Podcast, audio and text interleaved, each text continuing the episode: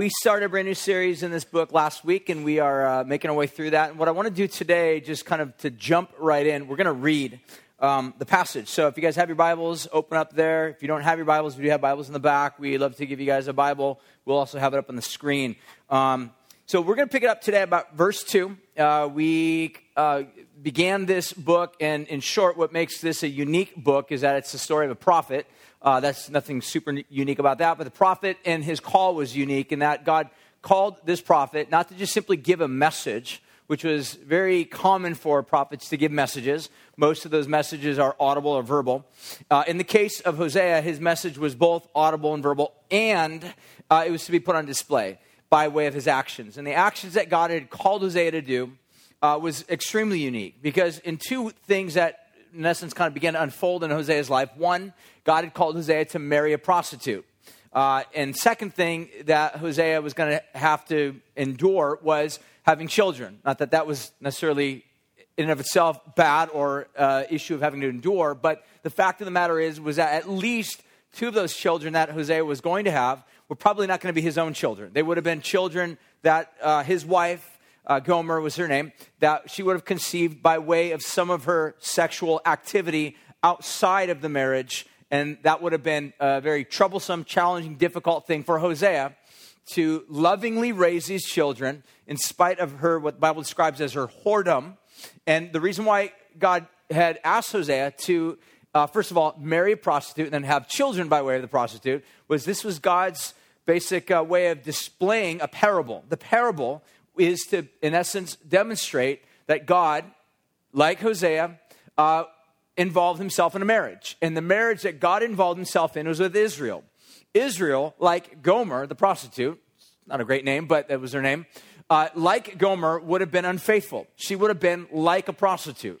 So rather than devoting herself to God, rather than honoring God, serving God, loving God, giving back to God the honor and respect and value that God had demonstrated to uh, Israel, Israel would then take her love and give it to something else or somebody else, not just once, not twice, but in regular, recurrent occasions and circumstances, she would regularly give her love away to somebody other than God. And God says that I want the world to know that this is what my relationship to Israel is like. So, this is the story that we're going to begin to read and begin to engage with in the book of Hosea. So, we'll pick it up around verse 2. We'll read to the beginning of chapter 2, verse 1. If you guys were here last week, you remember that we only looked at three verses. I told you that we were going to begin to pick up the pace. And today, we're going to begin to pick up the pace and look at some all their uh, other bigger, broader scenarios that are going on throughout the story. So, starting at verse 2, Here's what it says. I'll read this and then I'll pray, and they'll begin to get to work immediately as we uh, finish this. So, verse 2 says this When the Lord first spoke through Hosea, the Lord said to Hosea, Go take for yourself a wife of whoredom and have children of whoredom, for the land commits a great whoredom by forsaking the Lord. So he went and he took Gomer, the daughter of Diblaim, and she conceived and bore him a son. Verse 4 then goes on to begin to introduce us to the three children that Hosea is now going to have with this gal by the name of Gomer. Uh, son number one, verse 4 says this And the Lord said to him, Call his name Jezreel, for in just a little while I will punish the house of Jehu for the blood of Jezreel, and I will put an end to the kingdom of the house of Israel. And on that day I will break the bow of Israel in the valley of Jezreel. Second child, verse 6. Then she conceived again and bore a daughter. And the Lord then said, Call her name No Mercy, for I will have no mercy on the house of Israel to forgive them at all. But I will have mercy on the house of Judah, and I will save them by the Lord their God. And I will not save them by bow, or by sword, or by war, or by horses, or by horsemen. Child number three, verse 8, says, When she had weaned no mercy, she conceived and bore a son. And the Lord, uh, the Lord said, Call his name not my people, for you are not my people. I am not your God. Yet the number of the children of Israel, verse 10, should pause real quick. If you have a pen in your hand or a highlighter or something like that, the very first word of verse 10, underline that. It's the word yet. And it signals a radical transformation in the text. Because God just got finished saying, I'm going to show no mercy. She's not my people. I'm going to abandon her, treat her as if the way that she's treated me, I will abandon her, I'll turn my back on her, and yet, verse 10 starts off with this brand new radical about almost an, a, really an, an about face where God says, Yet the number of the children of Israel shall be like the sand of the sea, which cannot be measured or numbered. And the place where it is said to them, You are not my people, it shall be said to them, Children of the living God. And the children of Judah and the children of Israel shall be gathered together, and they shall appoint for themselves one head, and they shall go up from the land, for great shall be the day of Jezreel. Verse 1 of chapter 2 then says, Say to the brothers, say to your brothers, You are my people, and to your sisters, you have received mercy. God, we ask you right now that you just help our hearts and our minds to work together. God, that it wouldn't just simply be an exercise in our minds learning facts, but God, that it would be our hearts uh, swelling, opening up, being moved, being changed, softening if they've grown hardened becoming humanized, changed, transformed. If by sin we become dehumanized and broken. God, we pray by your Holy Spirit that you would just transform our hearts, give us life.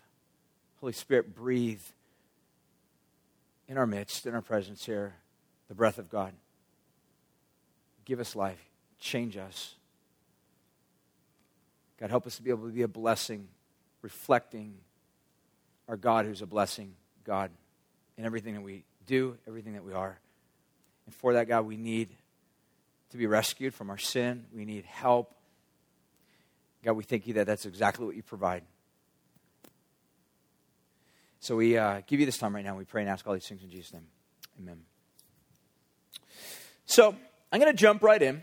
And what I want to do is I'm going to give you basically the outline or things that we're going to begin to take a look at. There's three things for the most part that we'll just identify and take a look at. The first of which uh, we want to set sort of a historical setting. So that's the first thing we'll take a look at, a little bit of a history. Um, one of the things I've mentioned to you guys over the past several years, you've been around Calvary Show for any length of time, you know that anytime we uh, jump into a brand new book, you've got to, first of all, kind of ask yourself, what type of literature is it? Um, it seems to be an obvious question, but oftentimes one that uh, gets a lot, gets very little attention. What I mean by that is that there are different types of literature, and you read different types of literature differently. In other words, there's different ways by which you approach it. So, for example, uh, when you read the Psalms, it's going to be a little bit different than the way that you approach, like a didactic, like, for example, the epistles. Uh, 1 Corinthians, 2 Corinthians, Galatians, 1 Corinthians, whatever. Um, those types of books oftentimes are more along the lines of instructive or teaching. Um, books like uh, Matthew, Mark, Luke, and John, those are more narrative. Um, Genesis reads like a narrative. It's like a novel. It reads like a story. It's intended to read like that. Um, and you would study those books very differently than you would say study, for example, the book of Proverbs. Proverbs, you know, for the most part, you, you read one proverb. There's not a whole lot of continuity in between each little proverb because you're intended to read a proverb or two, um, focus on what it's supposed to say, and then you move on to the next one, which has absolutely nothing, perhaps, uh, to do with the one that you just read. And so it's, there's different ways by which you read things. We know that within typical genres of literature, even in the world in which we live in today. So, for example, if you're going to read, um, you know, a Dan Brown novel, all right? Uh, or if you're going to read the news, or if you're going to read The Onion, all right? You, you realize uh, that, you guys hopefully you know what The Onion is, right? All right. Uh, you know, The Onion is very different. It might read a little bit more like a Dan Brown novel, but uh, a whole lot less like the news maybe sometimes like the news. Anyways, but the point of the matter is you realize that there are different approaches that we, uh, ta- we have when it comes to different types of genre of literature. And so this particular story is intended to uh, be, it's a historical uh, book, and it demands for us to know certain elements of history around it, which uh, means that we've got to unpack a little bit of that, which we will. So the first thing, um, in terms of what we'll look at this morning is first of all the historical setting. Second, we'll take a look at the promise of judgment because part of this, uh, as we read, we read the names of three different uh, children that Hosea had. And uh, they indicate uh, different types of judgment that God will begin to bring upon his people for the actions, which we'll unpack in a moment. Um, but then finally, everything doesn't end on a you know somber judgment note because really the chapter ends what we had read in this really high note. This, uh, in fact, you can almost look at this way: it ends on gospel, good news. That word uh, in chapter one, verse ten, which just simply says "yet," is indicative of the fact that something's about to change. All is not lost. All is not dark. All is not going to be destroyed.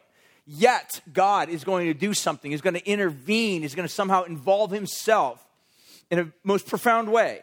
And we'll end on that particular message that Hosea ends on. So, first of all, let's jump in and take a look at a little bit of the historical setting that's going on here. So, again, as we already mentioned, Hosea marries a prostitute. I already mentioned to you why Hosea marries a prostitute. But um, the question again might be asked why? Well, again, as I already mentioned, is because God wants to put on display a message. The message is that God is also in a marriage. The marriage that God is also in happens to be an unfaithful marriage. In other words, God's bride is not a faithful bride.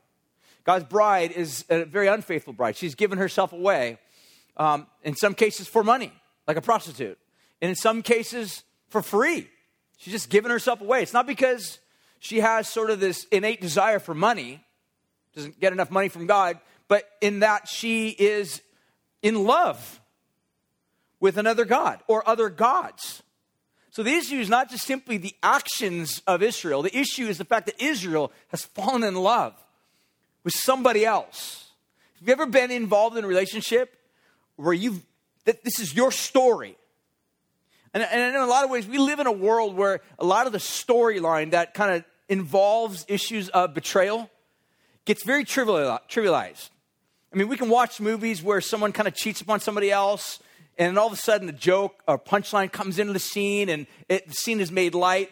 But if you've ever been in a situation where there's betrayal, when the person that you love has actually turned stone cold, you know there's absolutely nothing trivial about that experience.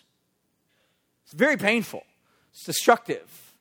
Uh, I've mentioned to you before, this is, this was in a lot of ways the story that I grew up in in my family. Uh, this was a story that I watched my dad go through, was a father in front of my eyes who loved my mother, but my mother uh, had given her heart to something else.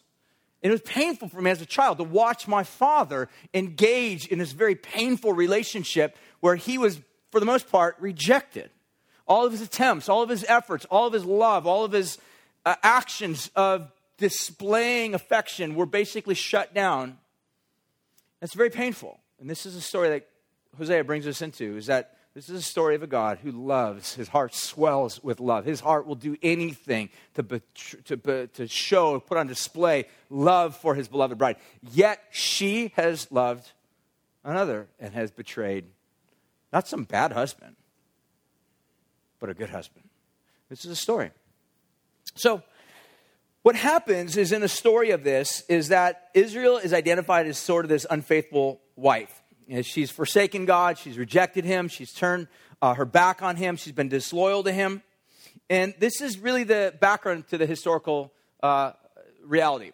But there's two features, I think, that are kind of brought into the storyline that we've got to kind of wrap our minds around a little bit and understand a little bit of the historical context. So, next slide, we'll kind of point out there's two things within the context of history, uh, Israel's history that I think are really important to note. First of all, it's prosperity. Second of which is adversity. So let me give you an example. Uh, Israel, for the time that Hosea wrote, was around the 700s, middle 700s, around 750 BC before Christ. Um, and at the beginning of that century, um, Israel was under the leadership of a king by the name of Uzziah. Uh, and at the same time, the other, remember, Israel was divided. So there was a northern kingdom that was called Israel, the capital of which, let's see how good you guys were from last week paying attention. What's the capital of the northern kingdom that was called Israel? Samaria, you guys are on top of it. All right. Uh, the southern kingdom was called Judah, the capital of which is called? I didn't hear that. Jerusalem. Good job. You guys are so on top of it. All right. So, what happened was there was a king by the name of Uzziah, and he led the kingdom of Israel, uh, the south, into great prosperity. Uh, the king to the north also had kind of led the people of Israel into great prosperity. In fact, most scholars would say that Israel had never seen uh, the heights of great, such great prosperity ever since the time in which King David and his son uh, Solomon basically were king. So, in other words, this, this was a, a, a very exceptional period in the people of Israel's history. So here's the question to kind of ask when uh, a kingdom is filled with great prosperity, it's being led by good leadership, there's a lot of money, there's a lot of affluence, and at the same time, there's a whole lot, there's not a whole lot of threat from external um, opposing tribes or armies coming in. Uh, and you got a lot of money, the markets are really good. What do you typically do? There's a tendency, oftentimes, to have a lot of money, to spend a lot of that money to buy things, uh, to invest your money, to purchase property, to put room additions to your house, to buy more television sets, to invest in more cars, to invest in more gadgets, and all those types of things. But the reality is um, there's a tendency within this um, to become very connected to the affluence that you're experiencing. This is what was happening with regard to the prosperity of the people of Israel. This happened for about 50 years. Towards the end of that 50 year period, which would have been around the middle of the 7th century, so around 750, two things basically happened. There was a king. Um, what had happened was when he had died, uh, the name of this king was Jeroboam II. When Jeroboam the king uh, the second died, there was a succession of six kings within just about 40 year period of time. Six kings. Four of those kings were murdered. All right, so I want to put this in the context for you. So let's say from 1950 here in America, we had this boom year, all right? Everything was doing great. It was post World War II. We had a lot of money. We were investing a lot of money, a lot of great things. It was like the golden years of America all right? It was the Ward Cleaver, June Cleaver era, all right, where mom was at home cooking dinner, making cookies for when Cleaver Beaver Cleaver comes home. It's all this golden year, supposedly, of American, you know, uh, reality. Uh, and unfortunately, what happened, let's just say you have the succession of uh, presidents that get murdered.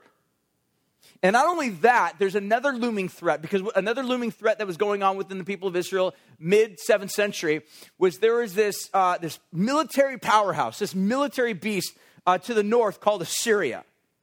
They were like a giant, a, a bear that was being wakened and stirred from its slumber. And they were slowly beginning to move in to creep in. So imagine uh, putting that in the context of America. So let's just say, because we know that Canada is never going to be the threat. So let's just say Mexico.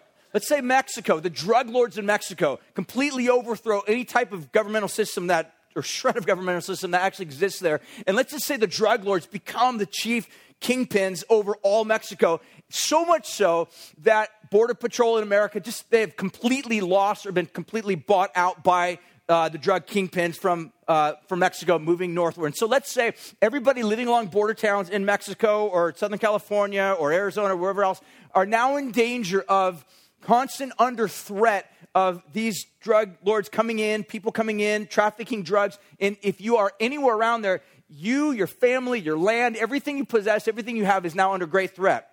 Your money's in danger of being taken. Your house that you just built is in danger of being destroyed. Your daughter that you just had is in danger of being kidnapped and then thrown into sex trafficking. Your wife is in danger of being raped. Now, all of that affluence and money that you once had has gone out the window. Now you are absolutely governed by fear. You hoard, you protect, you guard. In other words, you are in the moment of adversity. So here's my question this was Israel. They went from affluence, they went from incredible prosperity to incredible adversity. So here's the question If Israel is God's wife, what does it look like to be faithful, to be a faithful wife in the middle of adversity and in the middle of prosperity? Does that make sense? Let me bring it home. Let's say, let's say if you are married, what does it look like for you as a husband or a wife to be faithful to your spouse in the midst of adversity, in the midst of prosperity? Well, in prosperity, what it probably would look like is you celebrate together. You are thankful. You thank God together because the fact your husband's got a good job or you got a good job if you're a woman. The fact that you were able to build out a house, you're thankful to God because He gave that to you. You are able to use your money that you have to be generous and give away to the people that maybe don't have much, or contribute to the church, or give your energy and your time away to serving the poor. Uh, you recognize that in moments of prosperity, there's a tendency for you to just, you should, if in fidelity, turn to your spouse and say, Thank you. I'm so happy that you're my spouse and you provide and we have so much to celebrate together because we have each other. So here's another question What should a faithful marriage look like in the midst of adversity? In other words, you don't have money. You have to eat, God forbid, Carl's Jr., mac and cheese, or Hungry Man, you know, or horrible food. Like you can't even provide to buy shoes. And all these things that you once had grown accustomed to and having at the kind of their fingertips, now you don't have any of those things. You have to live in a shack because you had to move out of your house. You couldn't afford it. You had to get rid of your business acquisitions. You had to get rid of all of this other security that you had held on, hold on to. Now you are literally, you haven't bought a pair of shoes in two years. What does fidelity look like in a marriage where there's adversity? It should look like a wife saying, We're going to get through this. It's hard it's painful, but you know what we have? We don't have money. We don't have food. We don't have a nice house, but we do have each other. I'm going to trust you. We're going to make through this. So here's a question What did Israel do? What did they do? So here's the thing. Next, next slide. What Israel did in the midst of their prosperity and their adversities, in their prosperity, Israel forgot God and ultimately ended up praising themselves. So take a look at Hosea chapter 2, verse 8. Here's what it says It says, And she did not know that it was I who gave her grain, wine, oil, and who lavished on her silver and gold, all of which she gave to Baal. Baal was a false god. And what God's saying is that I, I, gave her everything. I gave her grain, clothing on her back. I gave her riches. I gave her every single thing she has. And what she did is she then goes and gives that away, lavishes that upon some other God. And in the meanwhile, basically, Israel in her prosperity is basically walking around flaunting with a swagger saying, Look what we've done. Aren't we awesome? In their adversity, Israel basically turned their back on God and says, God, why? What is your problem? Do you hate us? Why are you doing this? We despise you. If you're a God that's going to treat us this way, if you're a God that's not going to let us have every single thing that we want, anytime we want, when we want, then we're going to turn our backs on you. And here's the thing that's not too far dissimilar than how we oftentimes act, is it? In our prosperity, we as human beings, we have this tendency to kind of walk with a little bit of a swagger. We forget the fact of days of adversity or challenges, and we have a tendency to kind of think that we did this. We were responsible for our greatness. It's because of our mind, our thinking, our ability, our suave nature or character that somehow was able to bring about our success. And we forget God. And we have our hearts wander and we give it away to all sorts of other false gods, false deities. We praise and honor and worship and reflect upon all these other things. And in our adversity, we blame God. What's your problem, God? I thought you made us. I hate you. Why would you do this? And we say things that maybe some of us don't even mean, but we say things because at the end of the day, we're looking for somebody to blame. And this is exactly what God said about Israel is that you were unfaithful to me. I was a good husband to you.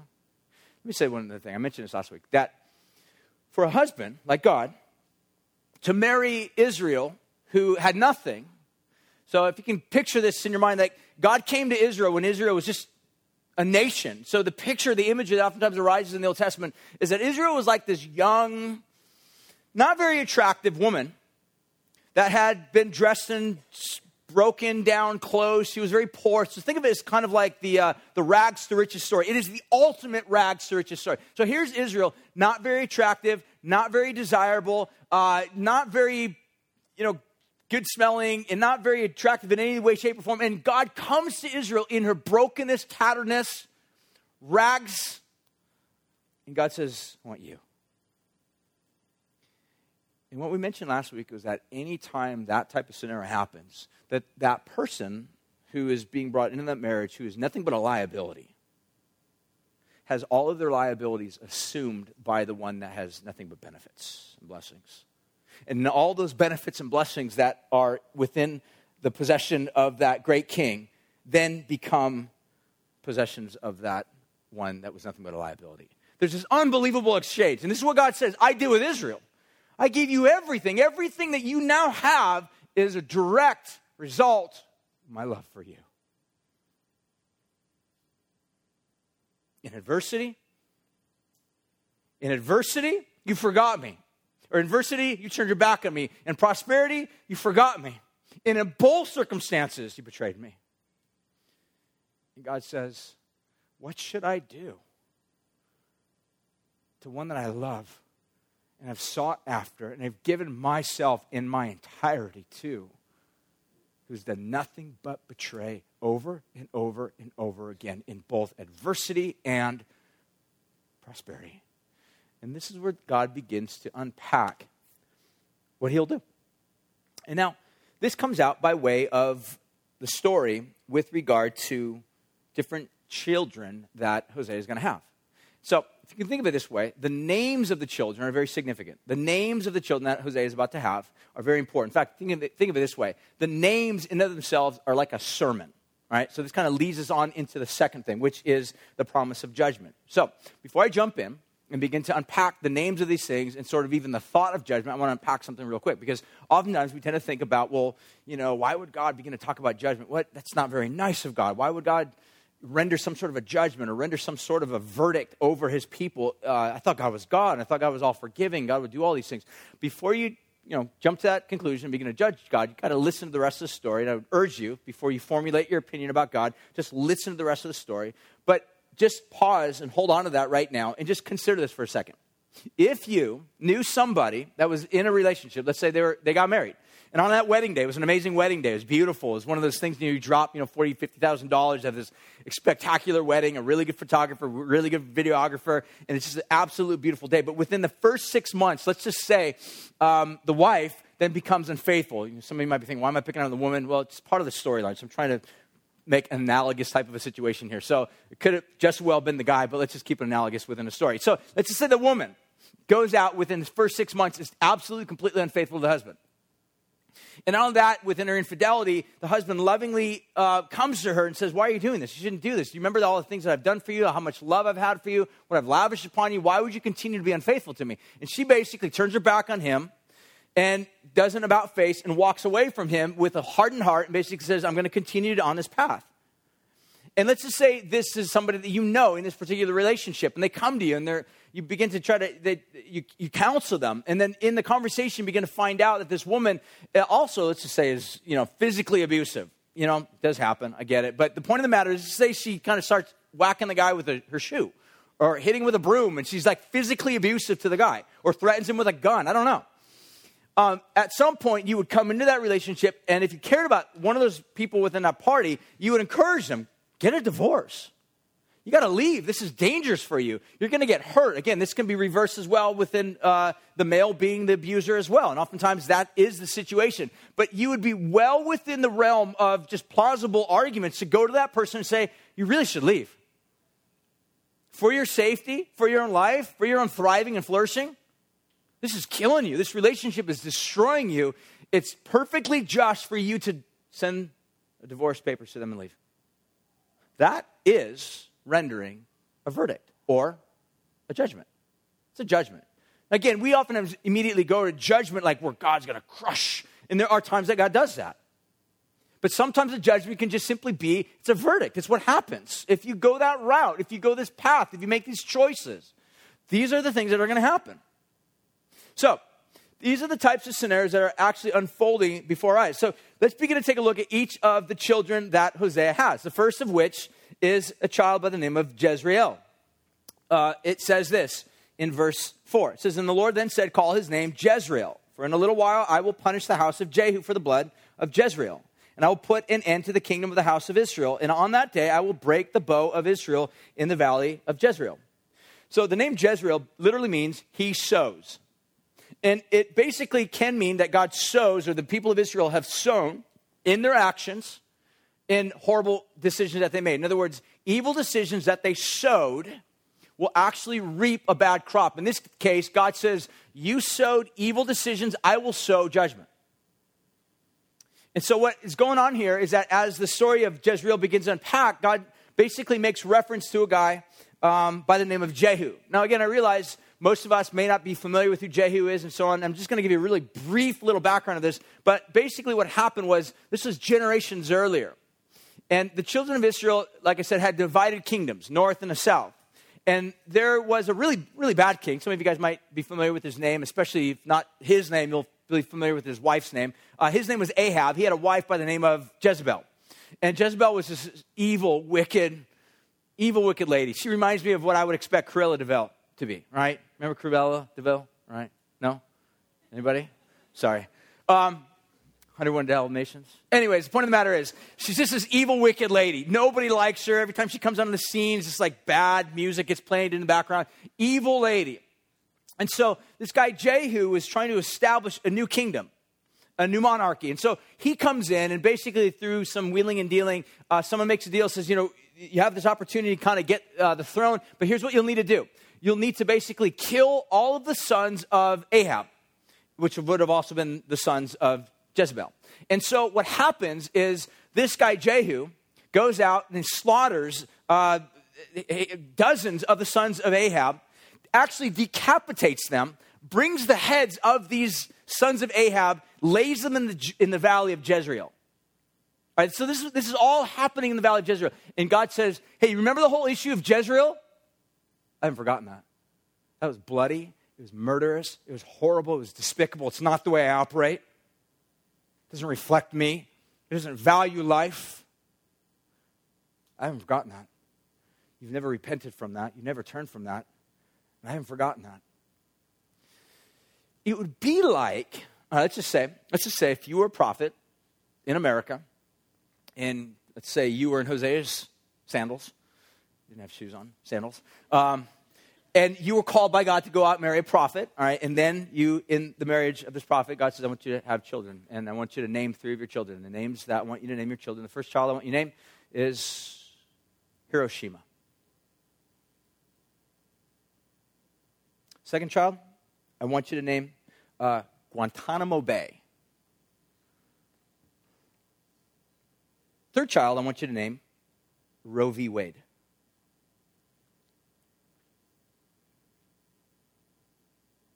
Because there were activities done in these locations, at these landmark decisions, that I hate, that were despicable to me, that do not reflect my heart, do not honor me, do not bring about human thriving, actually undo and destroy and fray human thriving.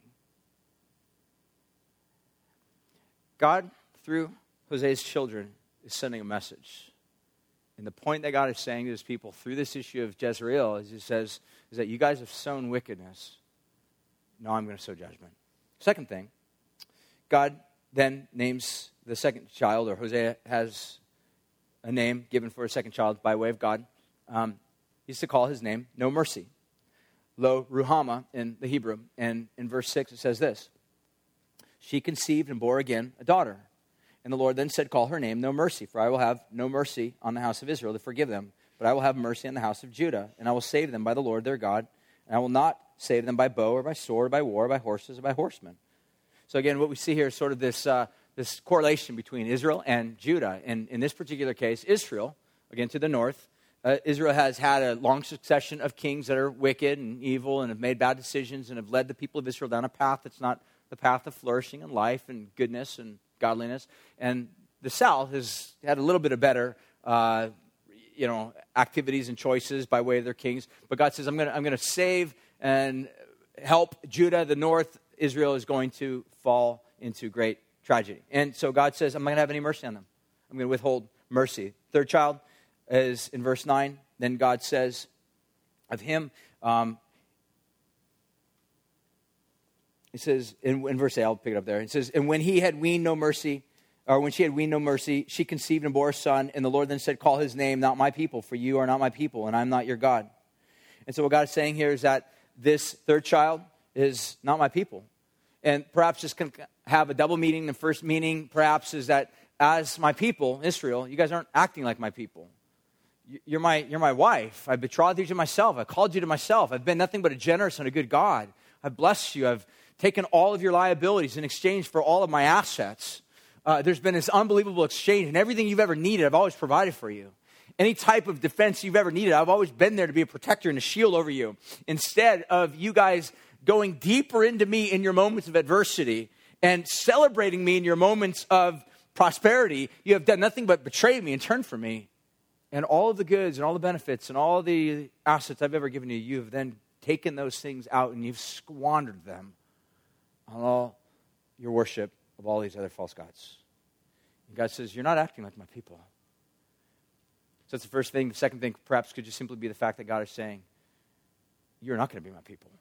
I will abandon you, I will divorce you. That's the idea that's basically being conveyed there. Now, that leads us to the final thing, I'm done. Because all of this can come across as very heavy and, in a sense, weighty because we hear it, we're just like, oh, it's just, this is not, this is not good news. It's bad news. You're right. It's totally bad news. It's horrible news. But again, the reality is, we live in this world, don't we? Where people are betrayed. We live in that narrative. And if you've ever been in that narrative, in that storyline, let's say if you are ever married or you've ever had a boyfriend or girlfriend or a relationship that has gone south because of betrayal, you know what those emotions stir up in your heart. They're horrible, they're dark, they're destructive. They have a tendency to unravel you. That's what they do. Those emotions have the ability to literally render you useless as a human being. You don't thrive as a human being when you find yourself betrayed over and over and over again. You don't thrive when you have a relationship and it's constantly going south, whether by way of physical abuse, sexual abuse, betrayal, turning their back on you, someone revealing secrets about you, maybe that you only told that person by way of confidence. God is saying that this is the description of the relationship that I've been in with Israel. What am I to do? So before you judge God, which is what we're all prone to do, with why would God even consider cutting them off, put yourself in the story. What would you do? What would your response be if you had a spouse that you've given your heart to, you've given your life to? You would do anything for that person. And in the course of that relationship, somehow one of the most darkest betrayals have befallen that relationship and is now tainted and stained and ruined that whole thing. And so rather than flourishing, it's nothing but destroyed and unraveling. And God says, This is where I'm at. This is my relationship with Israel. And to even spread it further, this is God's relationship with all humanity that He called and created to reflect and image Him. So, what should God do? with these people whom he created and lavished life into their souls and given them everything that we have, and yet nothing but betrayal is what is given to God in return. Surprisingly, what God does is he offers a promise in verse 9 or verse 10 says this Yet the number of the people of Israel, or children of Israel, shall be like the sand of the sea, which cannot be measured or numbered. And the place where it was said to them, You are not my people, shall be called you are my children, the children of the living God. And so what God does, he actually says, starts out this sentence with this word. Says, Yet. This is one of the most absolutely most hopeful words in the whole story here. Because God is basically saying, Look, this is what my people deserve. They've not been faithful. They have not honored me. They've not loved me. They've not committed themselves to me the way they ought to. And as a result of that, it's brought pain and hurt and destruction, fraying.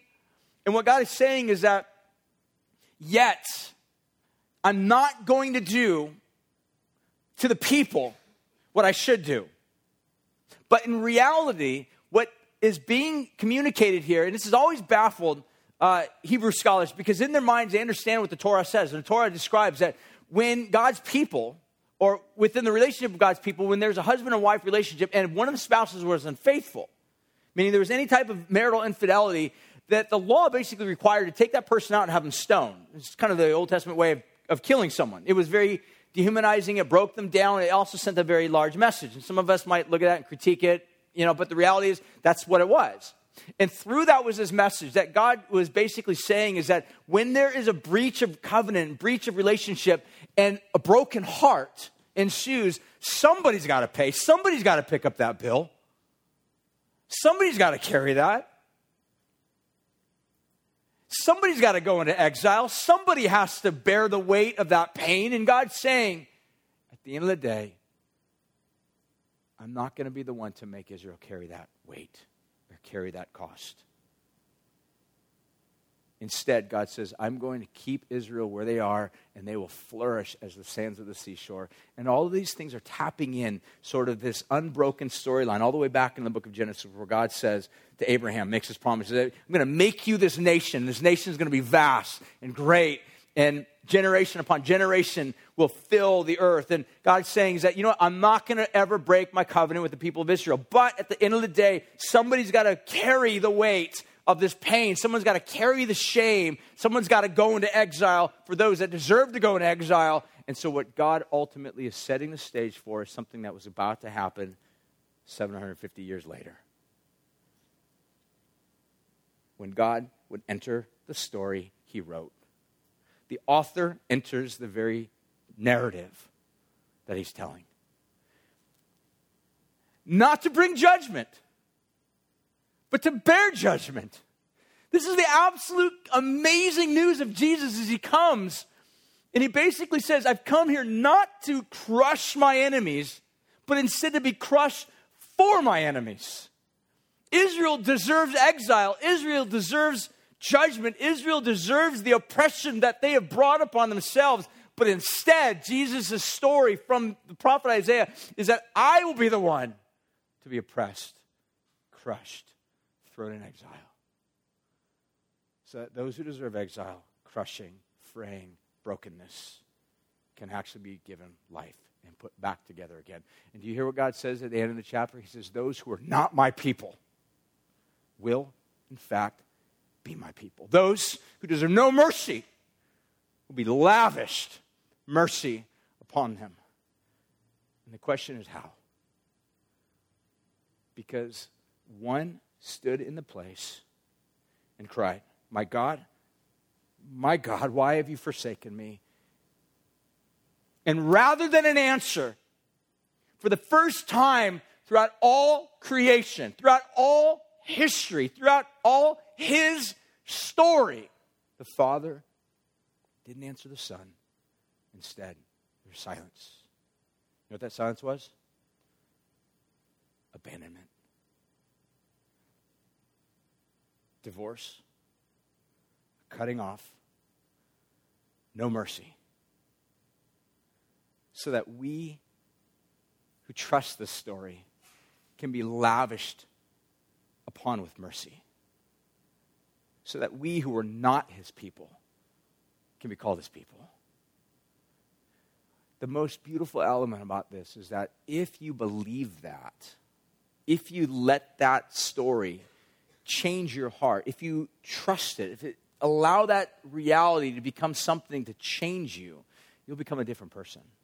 Because rather than viewing God as this very disturbed and angry and not very happy landlord that's just looking for any opportunity to sort of evict you and kick you out of existence, you actually have a new definition flooding in your mind that Jesus says, you know what God's like? He's like a father. And we're like wayward sons and daughters. And this father will gladly run out into the field, throwing any form of respect and dignity to the wind, because fathers in that day ran for nobody or nothing. It's undignified. Fathers wouldn't run. Fathers were the pillar of dignity and respect. So to see a father running as if somehow he's hurried or he's all giddy is not the image that fathers wanted to have. So Jesus in the story of the two prodigal sons paints the picture of this prodigal father who casts his own dignity to the wind and says, I want to run to my sons, but especially those who have betrayed and run and squandered everything I've given to them. So the God that you see is really a father who loves you, who has done everything within his power to rescue, to redeem, to go into exile for you, to pick up the cost on your behalf, to pay your tab, because motivated, fueled by his love for you. That should do something in our hearts. Look, remember back in sixth grade when you found out maybe it wasn't you, maybe it never happened to you, it was that was your story. It was kind of like my story. Like, you know, you always want someone like to come up to you and whisper, like, "Hey, do you know that cute little girl over there, she likes you. That never happened to me, all right? Um, but maybe if that was you, and that, that, that sense where you're like, oh my gosh, someone likes me. It's not just like me, but they like like me. Like, that's, that's awesome. I want to get to know who this person is because they like you. They want to be with you. They want to know you to some degree, even though a very minor degree. This is a story of God that God doesn't just like you, He loves you. His sin, your sin, sorry, your sin, he doesn't have sin, your sin, he despises. but he despises it like a cancer that's killing you. This is why God hates sin. This is why God hates our rebellion. It's because he sees that our rebellion and our whoredom and our wandering hearts and our prostituting of ourselves away actually takes us away from life, from light, and from love, and moves us further into darkness and alienation. And what God has done is He's done something about the sin in order to create the way whereby He doesn't have to cancel out and crush both sin and sinner, but that He can deal with the sin while preserve the sinner. And not keep them in the phase of sinnerness, but change them to become sons and daughters. This is what He's done for you. If you trust that, if you believe that, that will change your view of this God. This is why Paul can say, Do you know that our God is not against you? He's not out to crush you. He's not looking for angles to slaughter you or to give you cancer and make you suffer and to ruin your life. It's not what our God is doing. He's not looking for angles to somehow go back into the history books and say, Look what you did right here. Remember these things back in like fourth grade? I'm angry at those things. I'm going to crush you for those things. God says, No, no, everything that you've ever done was laid upon my son at the cross. He bore that for you. And now that's why Paul can say, Do you know that our God, He's actually for you? He's for you. He loves you. He's like a father. He wants to embrace you, He wants to change you. He wants to take those elements of insecurities, He wants to take those elements whereby you're trying so hard to be approved by other people and satisfy those things in Himself. And when those things begin to be satisfied in Him, you'll find that you will become a different person. You will now have the ability to love other people. You will have the ability to forgive. And this is what the gospel is all about. This is what being a Christian is all about, living the Christian life as we describe it. It's just simply putting on display those themes and the storyline and the narrative of the gospel in our lives. So when we forgive other people, that's just a little snapshot into the big forgiveness that God did with me. When we love the marginalized, the unlovely, we're just basically putting on display a little snapshot, a little preview, a little storyline of the bigger storyline of what God has done by loving the unlovely. That's what being a Christian is. And ultimately, one of these days, God will redeem bring about transformation those and bring us into that place where He's there. Whatever that is heaven, paradise, whatever you call it, however it gets brought up in the scripture, to celebrate what God has done, to see the people that God has brought in, part of this global family. I encourage you as we finish and close and we sing and respond to respond to this God. Because look, at the end of the day, this God that's so great that has sought after you and I, just like God sought after Israel, in spite of our waywardness, or the way that Hosea describes it, the whoredom of Israel as well as the whoredom of ourselves, that Jesus himself took all of that upon himself and was crushed for us in our place. So that we who feel the weight and the crushing weight of all of the pain and sin and soiling that we find within this life can actually be cleansed and washed, and rather than defiled, made clean and rather than alienated, loved. We're going to respond.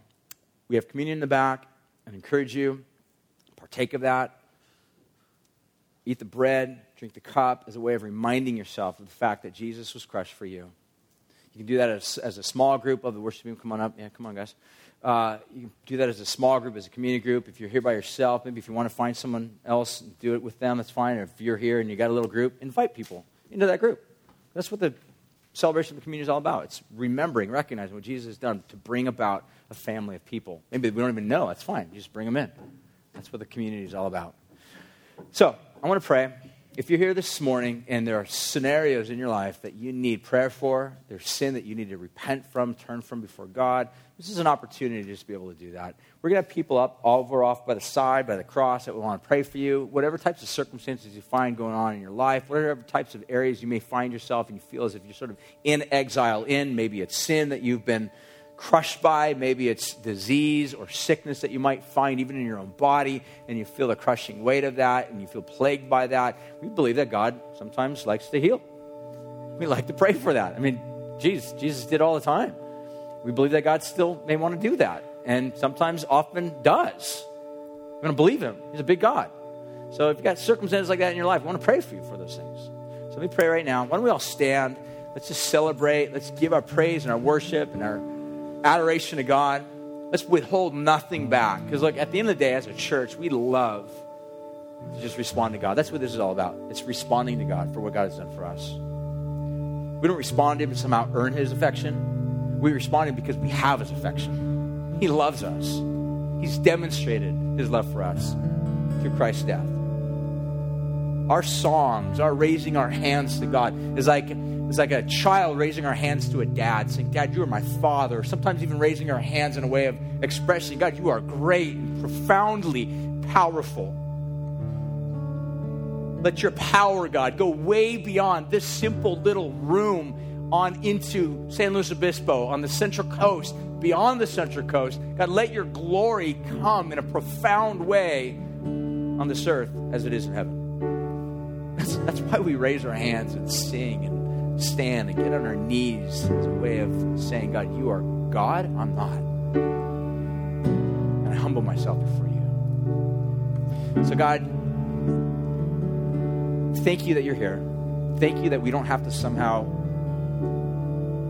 create an emotional environment whereby you come. You're already here. You're already here. So we just want now to respond to that, to you, your presence. Affectionately in love, confessing sin, and God even bringing healing to broken hearts, healing to broken bodies, healing to wounded minds.